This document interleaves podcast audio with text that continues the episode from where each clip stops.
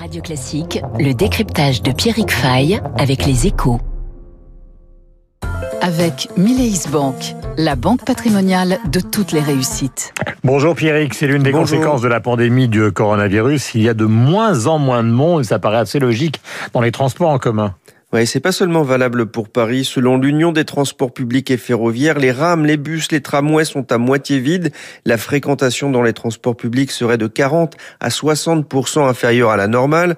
On estime que 10 millions de Français prennent ces transports collectifs chaque jour en temps normal. Alors vous disiez, c'est pas forcément surprenant. Beaucoup d'entreprises sont passées en télétravail à 100% et dans les grandes villes, beaucoup ont troqué le ticket de métro contre un vélo.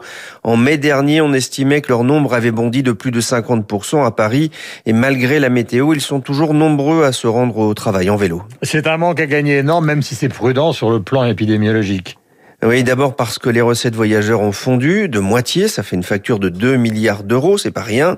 Mais les groupes de transport voient aussi une deuxième source de financement se tarir avec ce qu'on appelle le versement mobilité.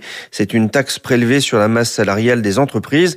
Et là aussi, il pourrait manquer 1 milliard à la fin de l'année. Un trou qui pourrait être assumé en partie par les collectivités territoriales, sachant que l'État a de son côté mis au pot 3 milliards l'été dernier. Le souci, c'est que rien n'indique qu'un retour à la normale est pour bientôt.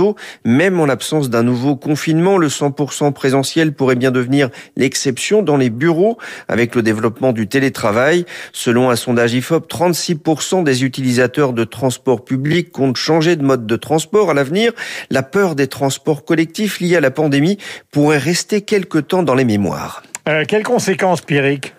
Mais il y a d'abord un risque de dégradation du service, faute de moyens, moins de passagers, on le disait, c'est moins de revenus. Il serait tentant de réduire la voilure et l'offre de transport. Surtout, cela pourrait inciter les collectivités à réfléchir aux investissements consentis dans les transports publics, avec là aussi un risque de dégradation du service à terme. L'une des solutions avancées par les transporteurs serait de réadapter l'offre en direction des périphéries pour inciter les Français à laisser la voiture au parking. Ce sera d'ailleurs l'un des enjeux, vous le savez, du plan de transport du Grand Paris. Merci Pierrick Fay, il est pratiquement 7h59, vous êtes sur l'antenne de Radio Classique, passez la meilleure journée possible dans des conditions qui sont quand même extrêmement compliquées. Euh, L'Agence européenne du médicament devrait, Emmanuel Macron vient de le dire, se prononcer lundi sur les différents candidats à vaccins. Il faut accélérer visiblement. Euh, nous allons rendez-vous justement à ce propos avec le journal de Lucille Bréau.